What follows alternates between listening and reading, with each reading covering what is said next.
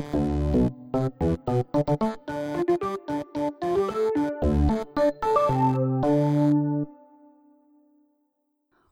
up, and welcome to Difficulty Class, a podcast about all things Dungeons and Dragons. I'm one of your hosts, Ali Deichman, and with me this week is. Trevor Bettis. That's right, and this week we'll be talking about MIA players and in game consequences. So, Trevor, how are your games this week? Uh, it was fun. Um, it was one of those games where I expected a big fight to happen, and they beat the ever loving crap out of it, and it was hilarious. Um, we uh actually what's funny this is going to come up later in the mia player thing but uh i, I had to like kind of backtrack a little bit to see where a player who wasn't there last session wouldn't have been because i had this opportunity for them to make everything go wrong Ah. so uh had that I, I i found a way to make that opportunity happen again didn't happen i was very sad oh. um, and uh, also, uh, I now made one of the characters from the Descent into Avernus book have the voice of the Drifter from Destiny. So if anyone knows how that sounds, I was doing that voice for about a half hour. Uh, oh, man. yeah, I've actually been doing a lot of voices lately. Yeah, I don't. think I don't. You really Yeah, I don't usually do that, but I, I've been like really enjoying doing the voices. Maybe it's something about talking into a mic and making me wanted to just be a, a wannabe voice actor. um, but uh, but yeah, so we did that. But the fight was in War Machines because, like I said, they finally got their big ass Mad Max War Machine, and I was like, oh, we gotta have a fight. So I put in one of the encounters that they had. And the Golden Pals, Golden Pals the shit out of that that sounds they right. they were like, "Hey, is this stuff that we bought earlier flammable?" Yeah, cool. I'm tying it to the harpoon on here. oh God. Okay. Uh, and then uh, the other then, uh, but I was like in my head, I'm like, oh well, the war machines are invulnerable to fire, so eh, whatever. Then my sister was like, okay, I'm gonna shoot the harpoon, and she rolled a crit. And I had already described that every member of this war machine was poking their head out of the war machine. she killed like half the crew in that one crit. oh, man. yeah, they they killed pretty much everyone except for the driver who eventually gave up and uh, they surrounded and dragged out of the war machine. And now they have another employee for their future tavern in hell. Oh, I thought you were just going to say they have two war machines, but that's better. They do. oh, they do have two war machines. One of which they've decided will be the tavern. Oh, okay, that's fun. They're gonna they're gonna put a tavern on war machine wheels, just speeding around hell. with with demons controlling it who are now in their service. Oh my god, I love it. and uh and yeah, so that that was that was that Saturday morning cartoon. How are your games? Um, we had a couple of games. So on Wednesday, my Neverwinter group, they uh just pretty much cleared out the Mountain's Toe Gold Mine. Um, for those of you that have played the Essentials kit, you know you know where that's at. That's just north of Phandalin, essentially. And the White Dragon that is on Icespire Peak, he has a invested interest, not necessarily in the mine, but um, in who was in it. Uh, he was apparently looking for Don-Jon Raskin, the man who owns the mine. Uh, Mr. Raskin, he also is like the top uh, expert in all things uh, ore and everything in Icespire Peak and the surrounding area. And this white dragon has an interest in him uh, for a particular reason that I won't exactly spoil right here. But he had been, the, white dragon had been trailing uh, the players who had been trying to like escort Raskin and the 10 other miners that were coming from the mine back to Phandalin to safety of some sort. And this whole time they've been using uh, the Magnificent Mansion just to hide away at night. Mhm. And when oh, oh yeah, I I, for, I forgot. One of my players used. He has the tower thing where you can just you Oh, throw this thing out and it builds a giant tower. He's had that on him for almost like three months and just used it for the first time, and everyone was like, "What?" you've had this this whole time. And he's like, "I've told you all my house is on my back." um and so like they've been hiding out in this in this uh, mansion and then when they come out they discover there's an intense di- like really thick fog and a very Spooky. just billowing blizzard that's just blinding everything and you can't hear and coming out from like the the essentially they're in the eye of like this blizzard that's happening and just Mhm. approaching into visibility you see just the jaw of the white dragon which is as big as a person. Oh, and oh, that's terrifying. and he pretty much like started the whole thing by saying come out wizard. I wish to speak with you. Referring to our bard who cast this spell. Because um, before they had also used uh, lonan who's their raven and the white dragon kind of assumed that the raven was her familiar because so far all he's seen come easily in and out of this mansion has been her and this raven even though that's been on purpose because the group saw that the dragon was flying about. And there was a great line that uh, robert gave. He's like i uh, come back in from scouting outside because he went outside invisible with his invisible ring and his flying broomstick. And he's like guys cl- shuts the door we're being hunted and it was like this really cool moment where they all realized like oh we are not in control of the situation anymore and so uh Twyla the bard came out and she's like, "Okay, I'm listening. What do you want?" And he and that's when the dragon was saying like, "Here's the deal. Give me Don-Jon Raskin and you all live." And my players were like, "Oh, no, no, no, no. We can't just give up a civilian to a white dragon. That's just that's just I really mean, he's bad." got way too cool a name to be given up like that. I Don mean, John Raskin. yeah. Um, and they're like, okay, how about this counter offer? Uh, no. And he's like, all right, well then I'll I'll I'll kill you all of you. And they're like, okay, well hang on. and then my group did this beautiful moment of just a half hour of, okay, guys, this is a bad idea, but, and everyone gave a bad idea. Mm-hmm. And then everyone gave their bad idea, and then it came to Don-Jon Raskin. And he's like, "All right, listen, I have a bad idea." And he's like, "What if I actually do go with the dragon? And you all keep an eye on my ass and make sure I'm fine, because you've got the magics that can help me out with that. Because they've seen it. They've actively cast sending this whole time and like scrying and everything. Mhm. And so they're like, you know what? That might be our best plan right now. And so Don-Jon Raskin goes out with Twyla and Saphir. And they're like, okay, listen, you're going to get Don-Jon Raskin, but you have to swear that you're not going to raise the town. And the White Dragon just kind of smiled at them and said, no, that was not the deal. The deal is you hand over mm-hmm. Don-Jon Raskin and you live. and Raskin just kind of looks at him. He's like, shrugs. and eventually, Raskin goes with the White Dragon. And the group is thrown. And I, as the DM, am thrown because I was expecting my group to throw hands and like just battle the white dragon. I had a whole plan just in case they were going to fight the white dragon and everything, but they didn't. They they talked it out. I had no intention of having Raskin go with this white dragon until everyone was going around in a circle saying, "Here's a bad idea." And I'm like, "You know what? I can I just I I just now came up with this bad idea. Let's see if they can roll with it." I love it. hmm And so that was that was a lot of fun. It was a very intense scene, and just the blizzard, just making everything even more intense with it, and not being able to hear or see, and the fact that it's like if we don't get these people to safety, they're all gonna die. And on top of that, knowing for a fact that there is a huge cult of the dragon threat just above their heads, and that they're gonna have to go there to not only save Don-Jon Raskin, but also figure out what the fuck this white dragon is doing. That requires Don Jas- Mhm. Don-Jon Raskin's expertise.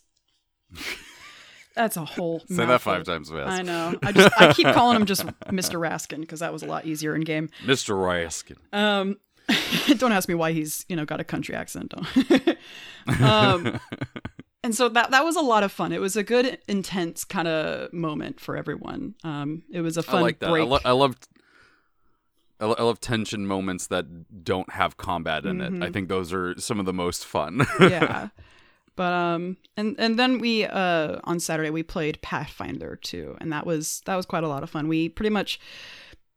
Sadly, we didn't get to do too much because uh, Spencer and my our internet's like really mucked up right now, and so Oh, yeah. uh, we didn't really get a chance to even get into Roll20 too well um, Mm. but it was a it was a big travel episode essentially uh, we left the city and we're trying to go find this order of people that knows the secrets underneath the castle and uh, we're, we're now in the Mysterious. desert which is like hilarious because Sharondel, uh, spencer's character is a desert elf and he's like, I have Mhm. desert lore proficiency. I had no idea I would use that in this city game.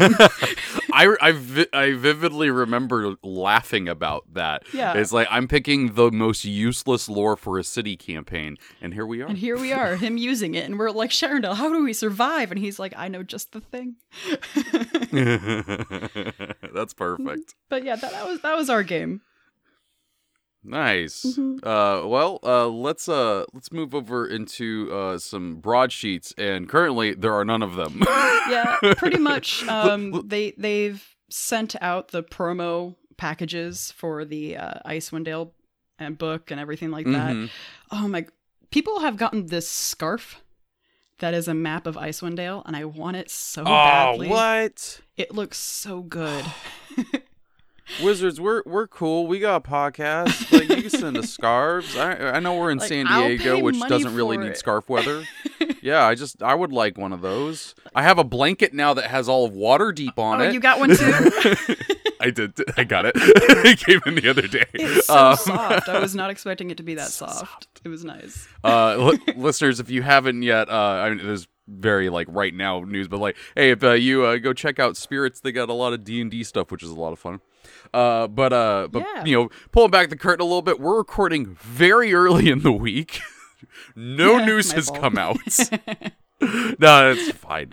Um, yeah, no news has come out, and uh, y- you know, but you know, what, I'll tell you this: if anything big happens, it's going to be spliced in right here.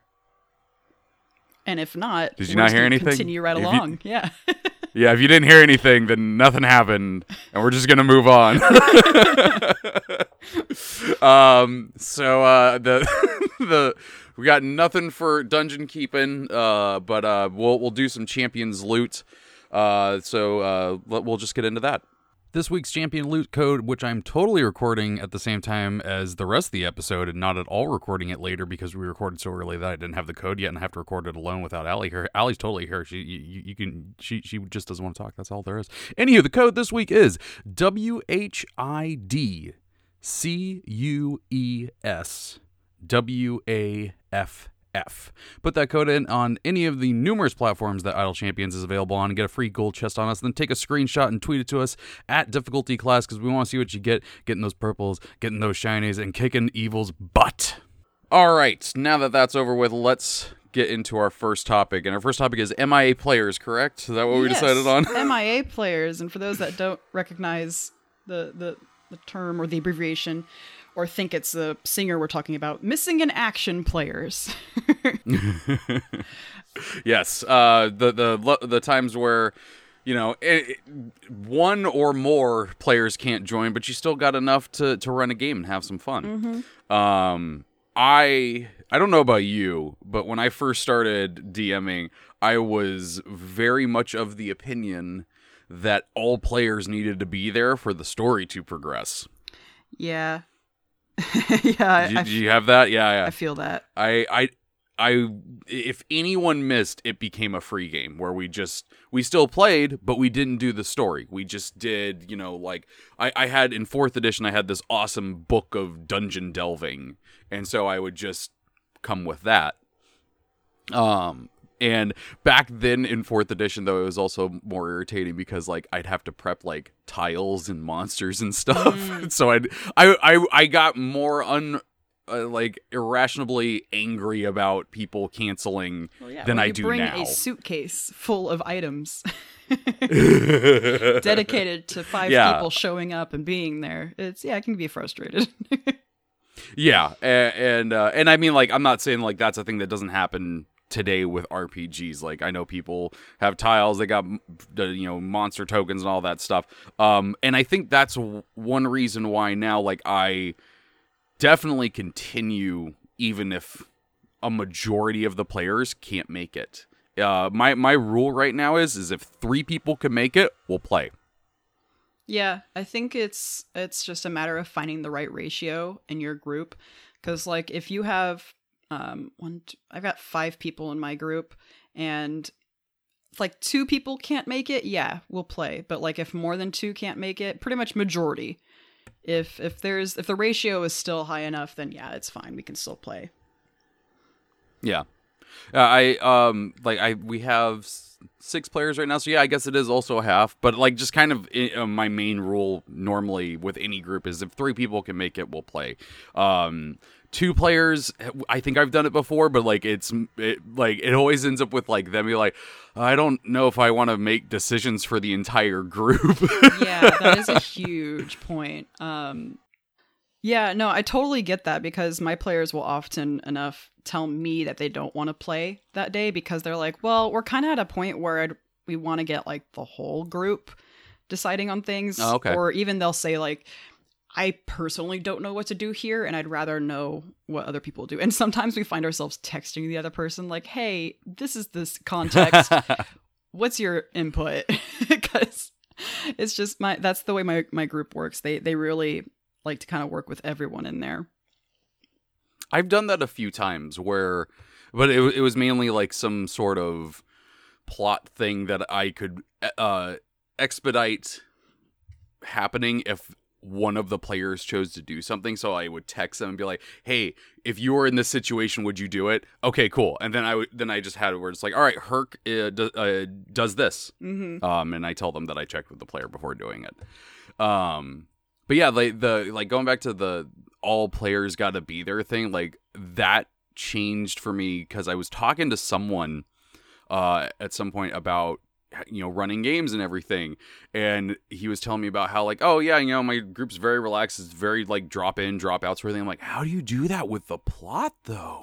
Like everybody's got to be there for the story. And he looks at me like okay dude if you're stopping the story because one person can't be there uh the story isn't happening for everyone else too Mm-hmm. like it's not just that one player who the story's not happening for it's everyone who the story's not happening for yeah so if you want to take forever to get through a storyline because everyone can't be there, that's cool, but like you don't necessarily have to have everyone there for the story to continue. yeah And I and I and that was kind of like one of those glass shattering moments like on How I Met Your Mother was just like, "Oh my god, I see everything in a different light now."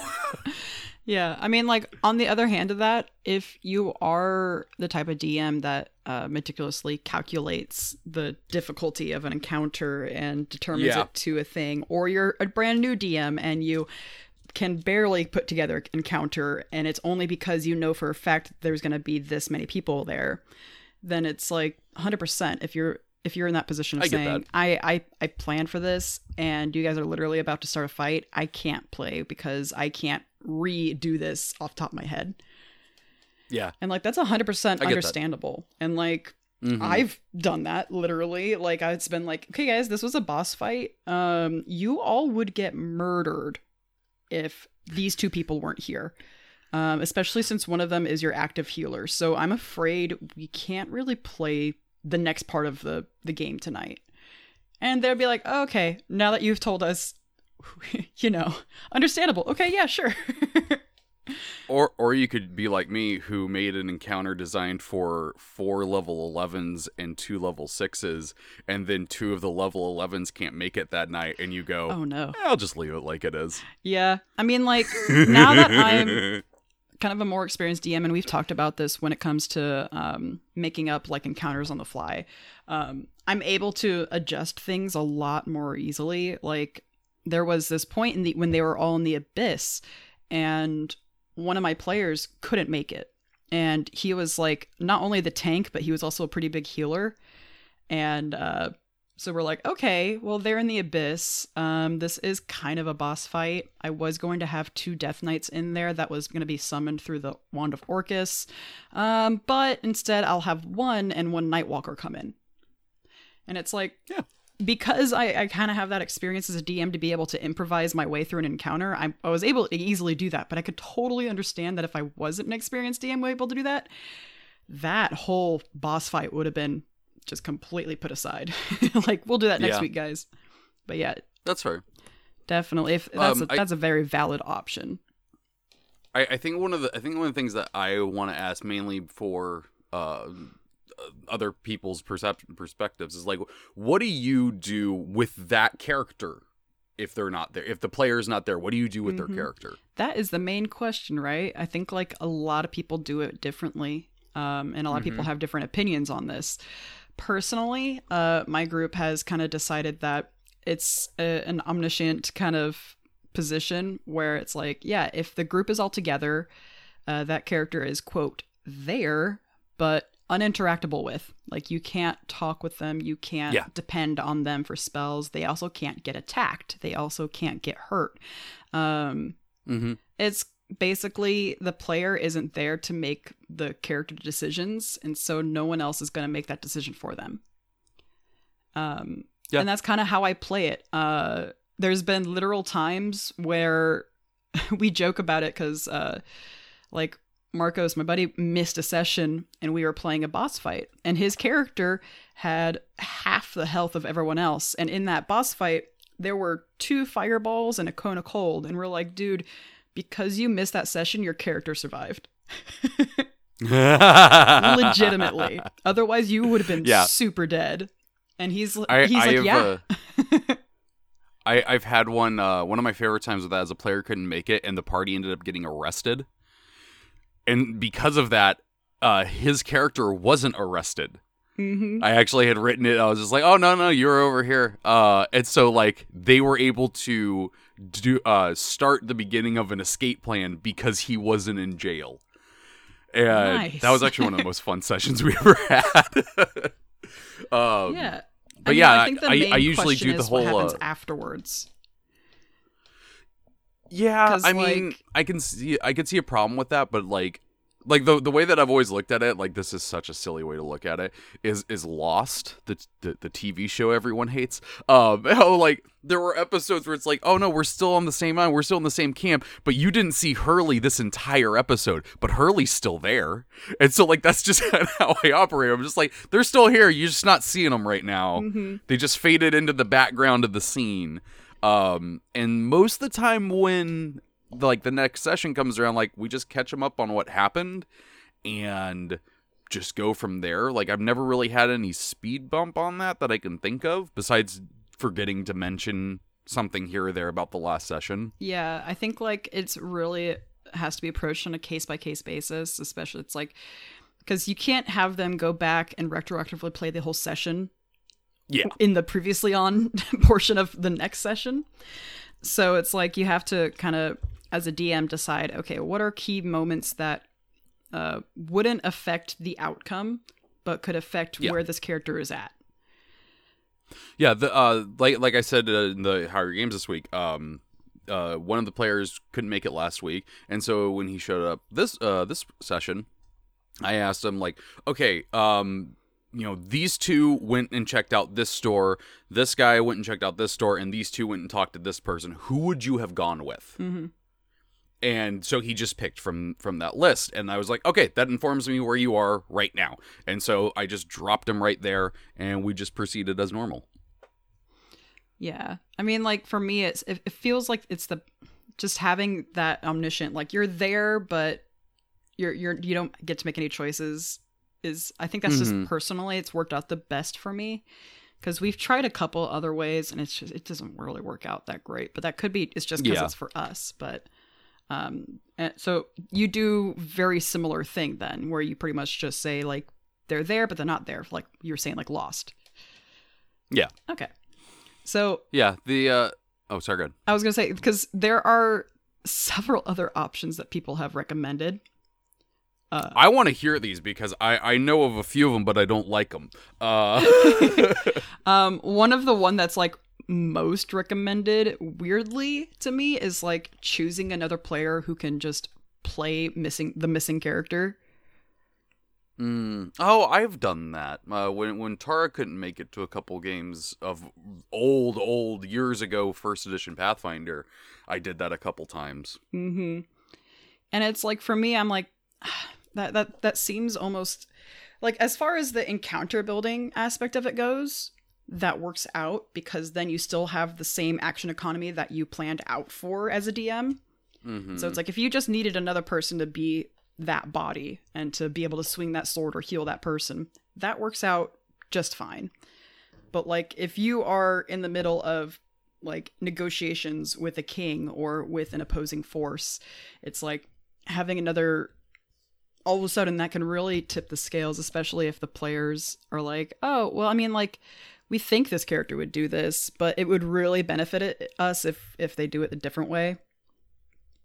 And like mm-hmm. that kind of worries me because that again it takes away the agency of the original player of, Yeah. of what they intended for their characters or like sometimes there's character moment growths where it's like character growth moments where it's like actually this has been my way this whole time but i'm gonna go against it because i think it's time and it's like that happens and Yeah. Having another character or having another player play another player's character is kind of like taking away that moment or opportunity Well, it's, it's not just that, but like in in a role play heavy group, like if you're into this game for purely combat and you don't role play at all, and you, I mean, I guess you mainly play it like a board game. Like, yeah, you can swap characters willy nilly. mm-hmm. Um, but yeah, like I, I think it like I like thinking back on like would I control another person's play, uh, character at the table? I'm like, oh no, it feels dirty. I, Yeah. I I wouldn't I wouldn't want to do that. Also, like like even just mechanically, when we were playing first edition Pathfinder, I hated it because then I had to know two completely different classes because I was handling a fighter and a swashbuckling rogue and didn't know how to play one of them. And so then had to spend a bunch of time figuring out how to play them while I should have been figuring out what my character was going to do. So it just became a headache. Oh yeah. Um yeah no I do, I do not i'm not a fan of that solution. I i don't i wouldn't want someone controlling mine or i wouldn't want to control someone else's character mm-hmm. and take away anything of that for them that's ugh, no Yeah. Um, another way that people recommend is, uh, in short, splitting up the party. So, like, it's an external Hmm. reason as to why a character would just suddenly leave. Like, if you're in a dungeon, it would be like a trap door would just open up, or like it's it's it's that kind of All thing right. where it's like there's an actual Okay. real world reason as to why. This happened once um way back when in, in fourth edition. I remember uh, our buddy eric couldn't make a session but the previous session we ended literally uh, right before this hallway of traps and the dm described him as falling into a pit and then we carried on. And i'm like why did why did we carry on? We would have held him out of the pit and like two sessions later, when our friend was able to join us again, um, he enters the situation by bursting through a wall covered in rats, just screaming, "You left me!" um, his was the type of character that was like, "There are no doors, only walls," or "There are no walls, only doors," and so it was like that was expected, but we wouldn't have just left him. And so it's like those yeah those kind of things. And- and that's kinda like- uh, I don't know about it. That's kind of my big thing about like why I just have them fade into the background of the scene is because anything else feels weird for me personally. Where it's like if I did just have them go away for a story reason that's become the story for that session. I know my players. They don't just walk away Yeah. from one of their own getting kidnapped or falling down a trap or something like that. They're like all right here's the current situation. Screw everything else. Yeah. um I mean, that kind of easily. yeah, I don't, I don't want to give them that opportunity to get distracted. yeah, that, that, that it leads us into like the next thing that people would recommend is like make the story actually be about the missing character. Like this is really Oh, good that, for. that take up so much time. yeah, it would take up a lot of time, and you you basically might as well have played a one shot or something else entirely if you couldn't have played with that character because all of a sudden it's like if a character goes missing, and I mean character for no reason, then all of a sudden it's a detective like shot. Yeah. and so you have to figure out what happened to them. There's a story behind it, and uh, it's it really is just a side quest to explain a real life thing, and If you're if you're comfortable with one, just improvising a whole mystery on the fly, you've probably read a lot of mystery books, and good for you. Uh, non sarcastically, that's that's a good thing. That'd be Yeah, no, helpful. seriously, like that's I'm very jealous of that skill. I've I've seen DMs do that, and I am astounded. Mm-hmm. Um, but it's other than if you if you don't have that skill, it's really difficult to make up a an actual mystery and have it be more than just like a couple steps because this has to last the entire time that your player is missing. Mm-hmm. So it's like, oh, and then what if they come back the next session and they still didn't solve it? Like, Yeah, I love the idea. They're like that. Uh, they're they're all just standing around, like, all right, what does this clue mean? Where where could our friend be? And the friend just walks up behind him, eating an apple. What what are you guys doing? yeah. What's going on there? and he just went shopping. No, I was just so I was in the pantry. Yeah.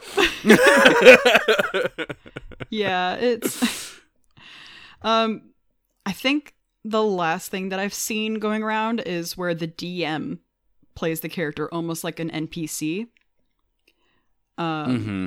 and I've I think I've I think Critical Role kind of embraces this a little bit, especially with Matt playing Oh, like really? uh, Yasha and everything. Um, but they have heavily established, and I believe it's like definitely been said before that. Um, I think her name is Ashley. God, I'm really terrible. I don't watch Critical Role. I'm Ashley sorry. Johnson. Yeah.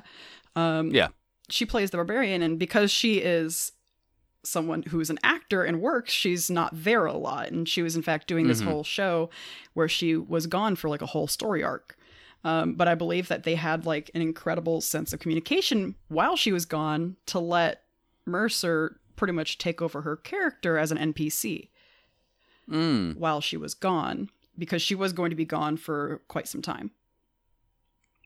And like Okay. i- i- if you have that sense of communication with each other, I feel like that is totally a viable option. Um, because then you can express what you want your character to do and your wishes and the story beats that you want to hit. And the DM Mhm. can really easily work with you with that too. That okay. I like you're you're making me think now because I'm like okay that's that's an interesting way of doing it talking about like how Matt did it with with Ashley Johnson.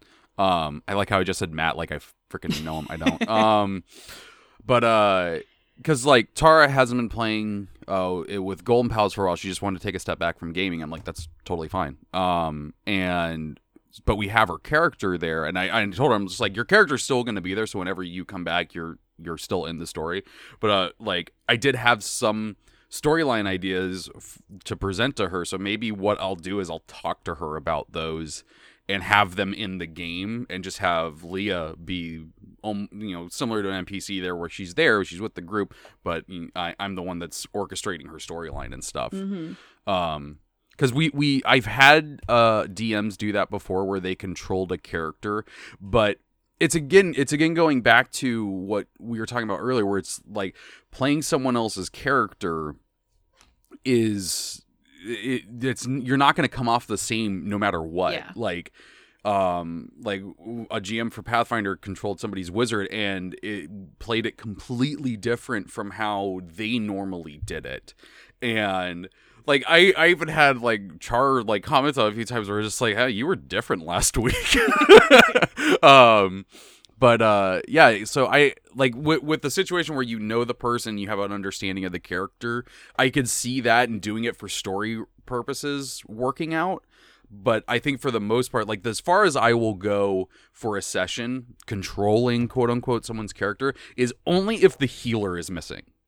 If the healer is missing, I will if everybody's getting too down and low and I know that Daggery would have healed them 10 times over by now, I'll give them a heal and just say the healer did it. Yeah. And that's that's as far as I will go with it um because most of the time I just really don't like doing it. Yeah. And like that's kind of what we were talking about earlier too with the whole like being able to improvise encounters and it's like, well, this encounter ended up being a little too tough because a certain like party role was missing in particular. Yeah. And and having you don't realize how much your your group kind of depends on not necessarily a single healer or a single striker or what have you, but just on the dynamic of the entire party Mhm. is reliant on everyone kind of being there. You don't realize that until someone is missing during a big encounter. Yeah. or yeah, like a like a big uh, social scene or something. Yeah. Uh, that that does lead to some fun opportunities. Like if your bard who has all the charisma is like missing in action, um, then your paladin who has like all right charisma, but he's all about you know the realities of uh, death and that we should all accept it and just live in the moment. It's and he likes to remind people of that constantly when he opens in conversations. It's like maybe maybe we shouldn't have him talk. And like the party realizes this as he's talking and they're like, "Oh no, what have we done?" so it leads to fun moments, but um yeah, yeah, it's it's the whole NPC uh concept should be used really when there's a lot of trust between players and Yeah. DM. Like we talked about that a couple episodes ago. Um that trust between there that you that they'll be able to handle the character in the way that you'd like them Mhm. to. And that you can trust that the DM, whatever happens to your character, is gonna end up with a good story yeah, and not just for you but for like the other players too so but pretty much just handle it with care uh try out a few Mhm. different ways if you find yourself Yeah. as a new dm and you're like yeah i i have a player that uh can't quite make it every now and then because of life or because it's just difficult to schedule everyone at once like test out different ways to go about it um, Trevor and I both Yeah. have success with the uh, "they're not there" lost technique. um, it's really kind of the loosest, easiest way to go. Um, the only time Yeah. that it gets a little difficult is if you had planned out an encounter. Um, that's when it kind of that was- peaks up. yeah. If you were like planning, like, okay, this person's story plot's getting pulled in during this conversation scene. Oh, they're not there for that. Yeah, Yeah. that that one gets into that one gets a little difficult. But I've always I've always ended up finding ways to reintroduce that later. hmm Like even if it's just like that that important NPC was like, "Oh, I actually didn't recognize you last time. I know who you are." It's the whole Skyrim. like Wait, that. I know you. yeah. yeah, but um, yeah, that's pretty much what I have to say. Is just give him give him a shot, give each different one a try, and see what works for your group the best. Agreed. All right, we're going to move over into our DC spotlight for this week, and we're going back over to the DM's Guild for this one. Uh, our, our our awesome friends Justice Arman and Anthony Joyce, along with a bunch of other awesome people Yeah. who we have not had the uh, ple- pleasure yet of speaking with, created Darkhold: Secrets of the Zhentarim, and uh, the a lot of these uh, uh, content creators and whatnot are the same people that made uh, the Candlekeep one, the the Elminster's Guide to Candlekeep, which was phenomenal, and they've followed it up a few months later with another supplement that is just as in depth. Yeah, way to crank With them some- out, guys. Dude, yeah. Like, and the maps in here, again, are astounding. And they, again, had Ed Greenwood to talk to about this. So they got the original Forgotten Realms Faerun lore, uh, you know, in there because the creator of it talked to them about it.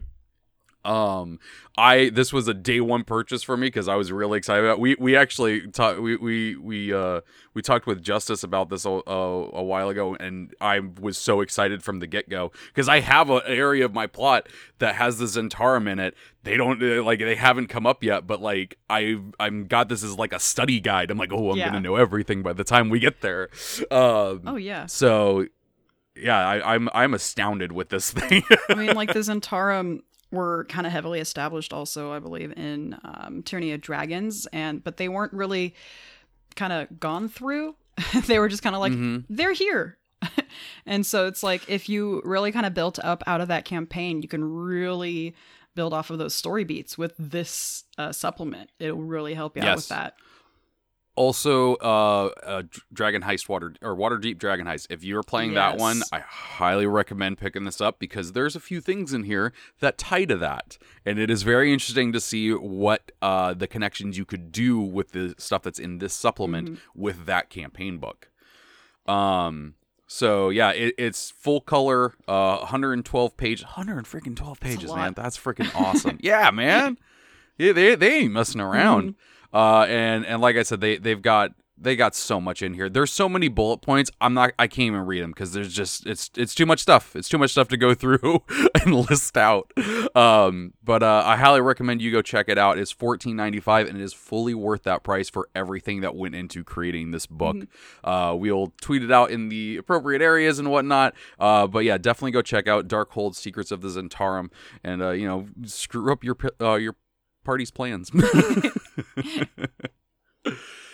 All right, uh, let's do topic number two, which is consequences. In game consequences. In-game consequences. Yeah, we wanted to we wanted to uh, differentiate that because we were worried that people would be like, uh, players uh, not being there, and the consequences of that. because that I, I, that's something that we actually didn't talk about during that topic. Is there are some DMs that I've heard of that have consequences for that player not being there. Yeah, it's very similar to the whole like what I mentioned earlier with like splitting the party where they're like, "Oh yeah, no, your your character like passed out," or it's like, "Oh yeah, it's like something really terrible happened." People would come back and their character would be in jail. People would come back Yeah, don't do and their that. character would be like missing an eye, and it's like, well, well how did this happen? Don't do that. And like the DM would explain, oh, well, your character got into a brawl and they uh, got into the brawl with the wrong people, and all of a sudden they're in jail and missing an eye, and it's like, what the fuck? Yeah, I like if if I came back to the table and that happened, I'd be like, so this isn't my character anymore. Um, like I apparently have no, I don't have full control over it, so screw it. yeah. Um, but what the this topic is actually going to be is about your players choosing to do things in game and the consequences that can come up of them, and, i.e., my favorite thing to do. um, I will say we brought this up before once briefly when we talked about playing D and D with kids. Um, yeah, it's one of the like top things that you should consider as a DM if you are playing with kids because kids come up with the wildest freaking ideas that you could you couldn't even imagine. And a lot of times they aren't appropriate ideas or they aren't good moral aligned ideas. And instead of just like running with them, consider the idea that this is a this is a world where people have their own agency and they have their own beliefs and there could be consequences for acting in such a way. hmm and uh like sure these guys are the protagonists in this story so to speak. But i mean think about movies where you've seen heroes act totally like jackasses and people are like wow you're being a dick. Hmm like sure they get to carry on because they're the protagonist but there are people that react and let them know. Yeah. uh the consequences has been one of my favorite things to do since I actually played the Star Wars RPG that I'm always talking Mhm. about. Um, and the reason for that is because I like I like I've said so many times, I didn't go into any session with a plan except for the end. Um, so I I always let them do whatever they want. I was you know. I'm big old Star Wars nerd. I know everything about the the galaxy. You, so can just do whatever yeah, I was so confident, and I hey, I ran a whole campaign of it. I'm you know, there's that. Um, I'd say it was but, confident uh, not do but you know you you you yeah. Uh, so at the end though, because uh, we ended it because uh people were moving away. They, we had people in the Navy, and the Navy's like, "Hey, you're having fun. Get the fuck out." Um. So we decided that we were going to end it. And what I decided to do was think back on everything they had done and find a way to build an entire end story around the consequences of the choices they made over the last 6 months. and I I did that. Like I I created a villain who was connected to someone that they fucked over, and then that villain uh basically just uh, doxed them and like found out everything they could about them.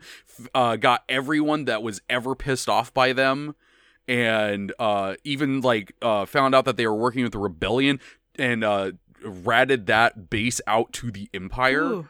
Like I yeah, like I just I had like literally the end of their story was everything crumbling and them like struggling to survive to get out of it in one piece. And that was where I was like, dude, that was a shitload of fun. I was like, that was awesome. Mhm. Yeah, because I mean, like So that's the thing to remember is that the the worlds you create are are living worlds. They Yes, they will yes. react to what uh, the players plant. Like if the players plant, if they if they sow seeds of discord, they will reap discord eventually. mm-hmm.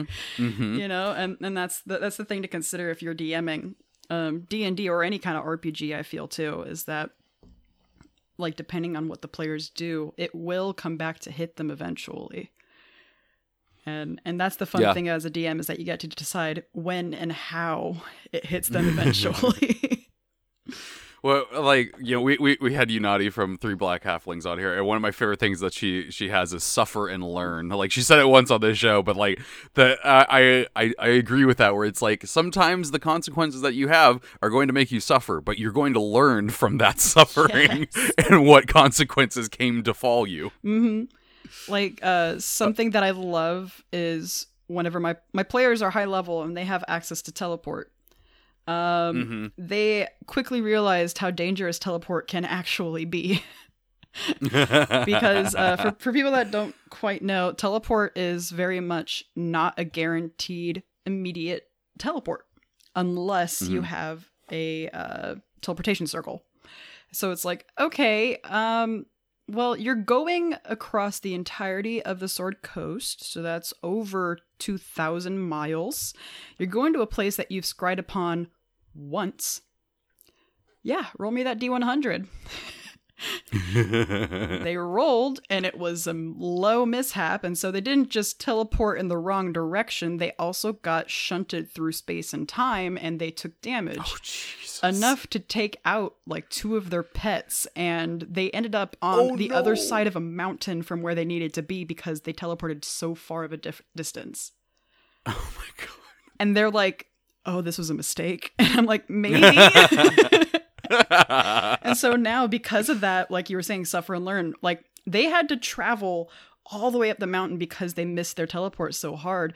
And they're like okay well what if we just teleport out of here? It's like well we can't. Why? Because these people are civilians. They couldn't survive being shunted through space and time if we mess up and so it's Yep. like they consider they take into consideration like the consequences of that spell in case it doesn't go right and they because because that one time where it didn't. yeah, and and it, it impacted them pretty well.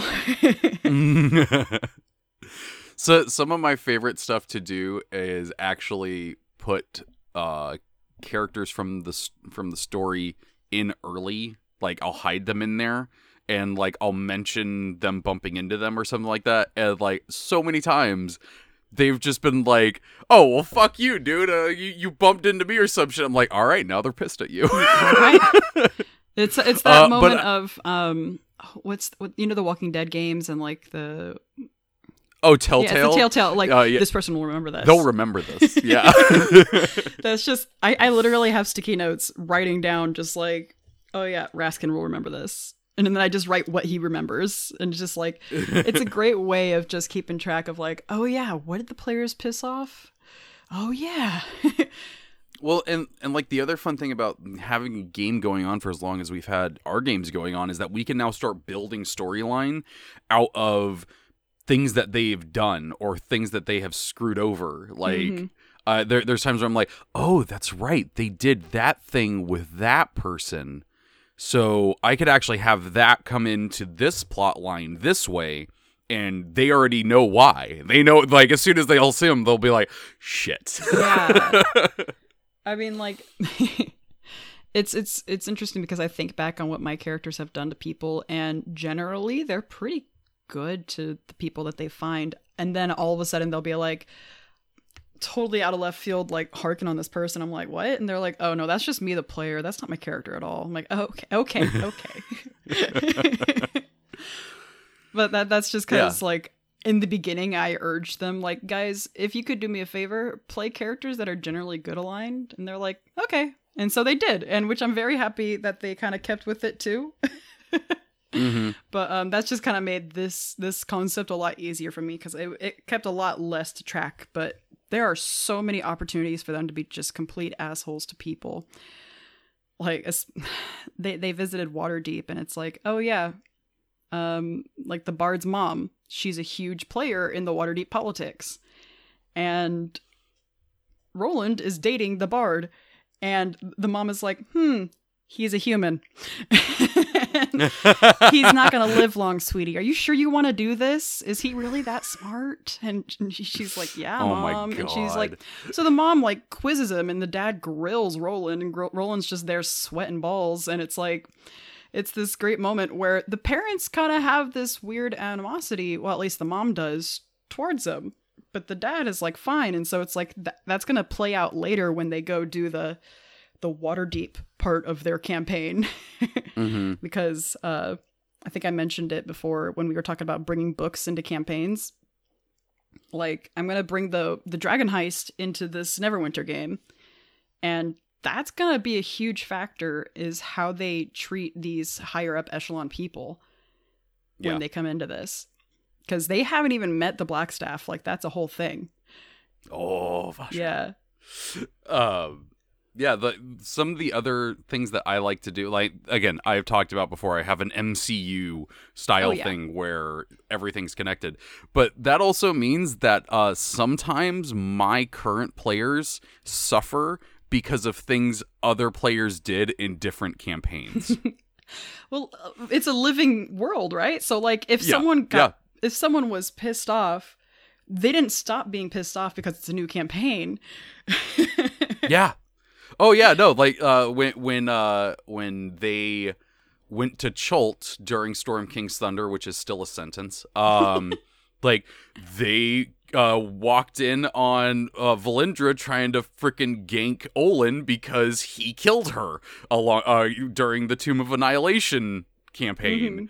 And so like I and now Valindra knows this group because they came in and saved him Ooh. And now she's pissed at them. So like and uh, like another one uh that is is very far off in the future but like in our Curse of Strahd game um Spencer's character made a uh, decision to do a deal with this individual named Mrs. Fox. Mhm. And that decision is going to have repercussions in a future campaign. Ooh. And I knew that when he did it. Um I'm still sad. so yeah, because my character, if she didn't die, she would have helped him so hard to get his stuff back. Oh man. yeah, like that's uh th- there's there's fun way like most of the time I like I see I see a lot of DMs talk about consequences as being, you know, just a a, a, a wicked thing to do, but I'm just like I most of the time find consequences to be a fun story thing to do. Like they get me excited about what the possibilities are for the story of it and how the players will react to it Mm. that's like my main reason why I love doing these consequences. Like in that Star Wars game, seeing the players realize what was happening and putting it together and like they they not only like had this emotional reaction of just like, oh shit, we caused all of this, but then that emotional reaction of like, well, we're gonna freaking fix it. Yeah. Um so that that's like some of my favorite things to do with it because I know there are like DMs that do the consequences as like, "Oh, you chose to do this thing, you're dead now."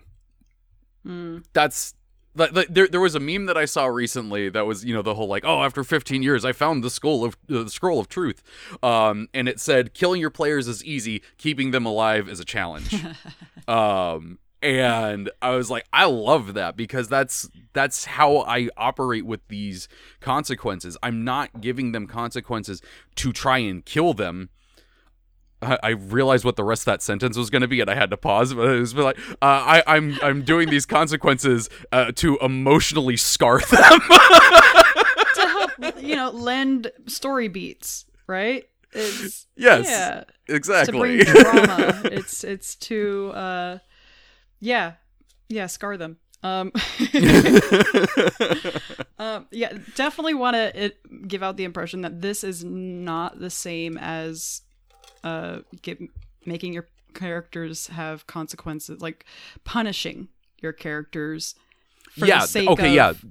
punishment. There is a difference between consequences and punishment. Yeah. Cuz like one, consequences is like you're saying a living world Yeah. punishment is just punishment That's just the DM versus player mentality.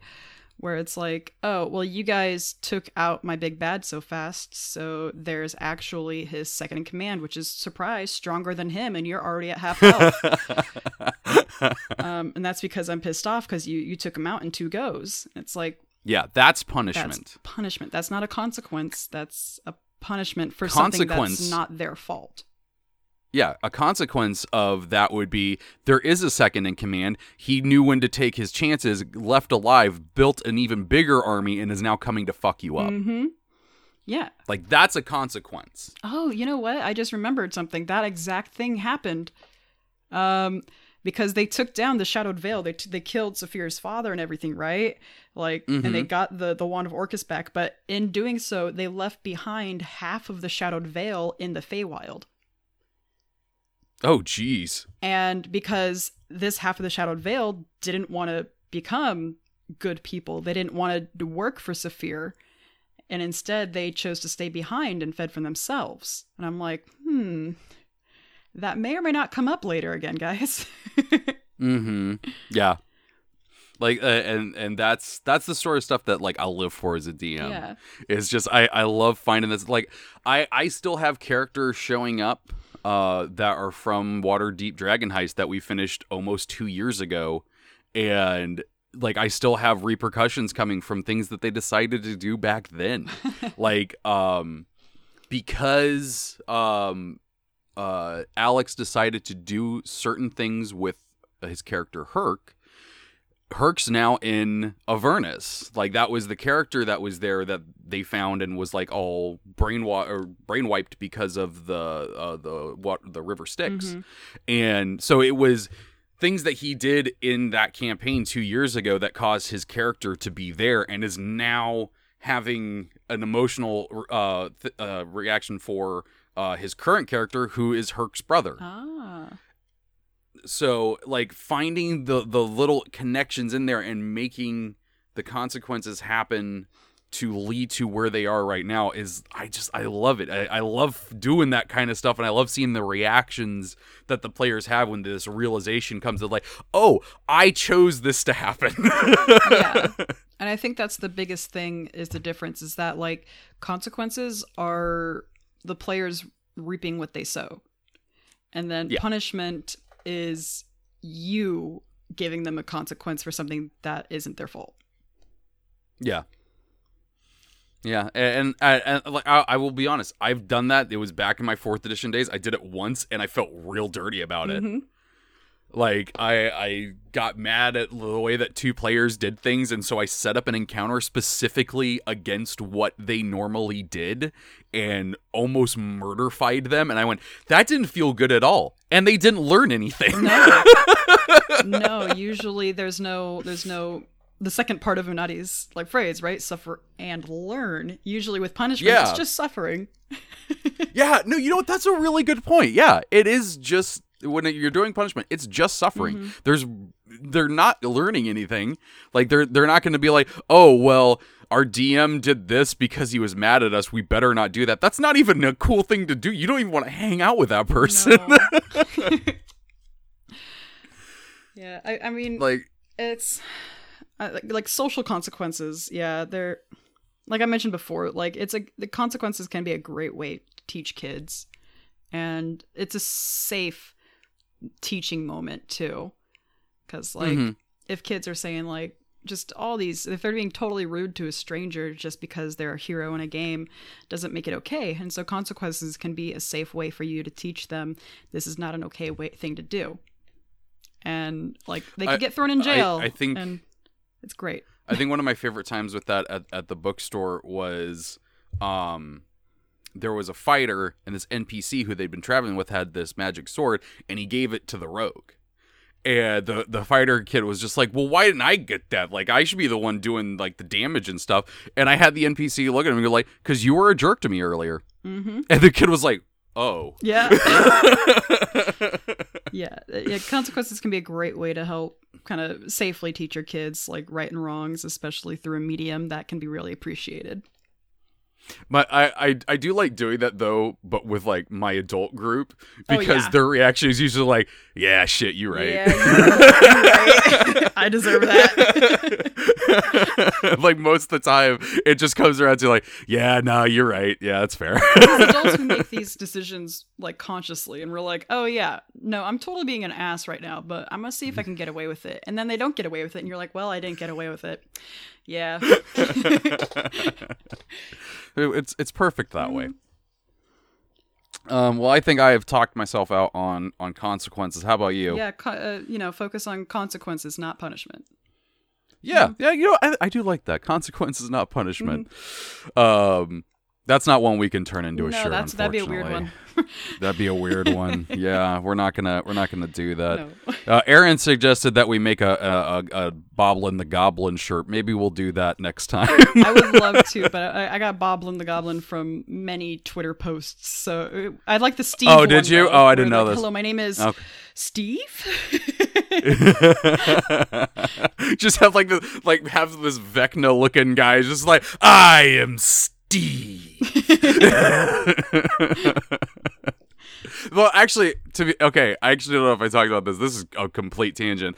So I I had a a Kraken show up at one point and it was like mind controlling people and like they had a whole syndicate around it some of this may sound familiar to some people but it's Uh-huh. okay but i i i I had uh had that established like way way before and i knew it was going to be that but i wanted you know p- my players to make stuff. So i was like okay who what's the name of the person that you were working for? And uh st james goes elizabeth.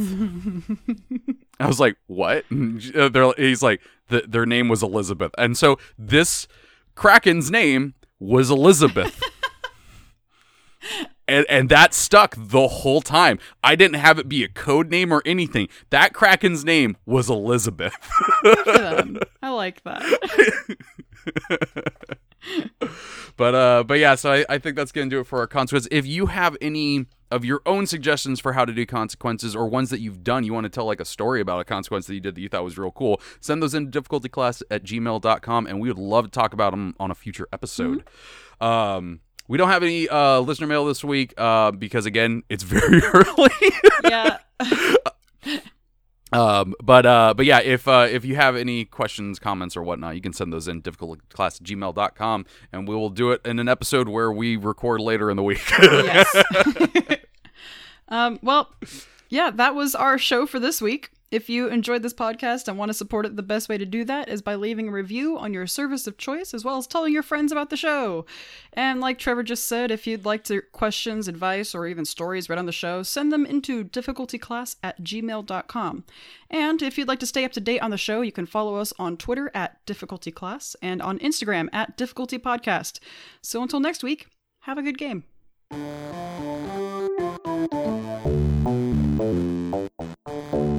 Thank you.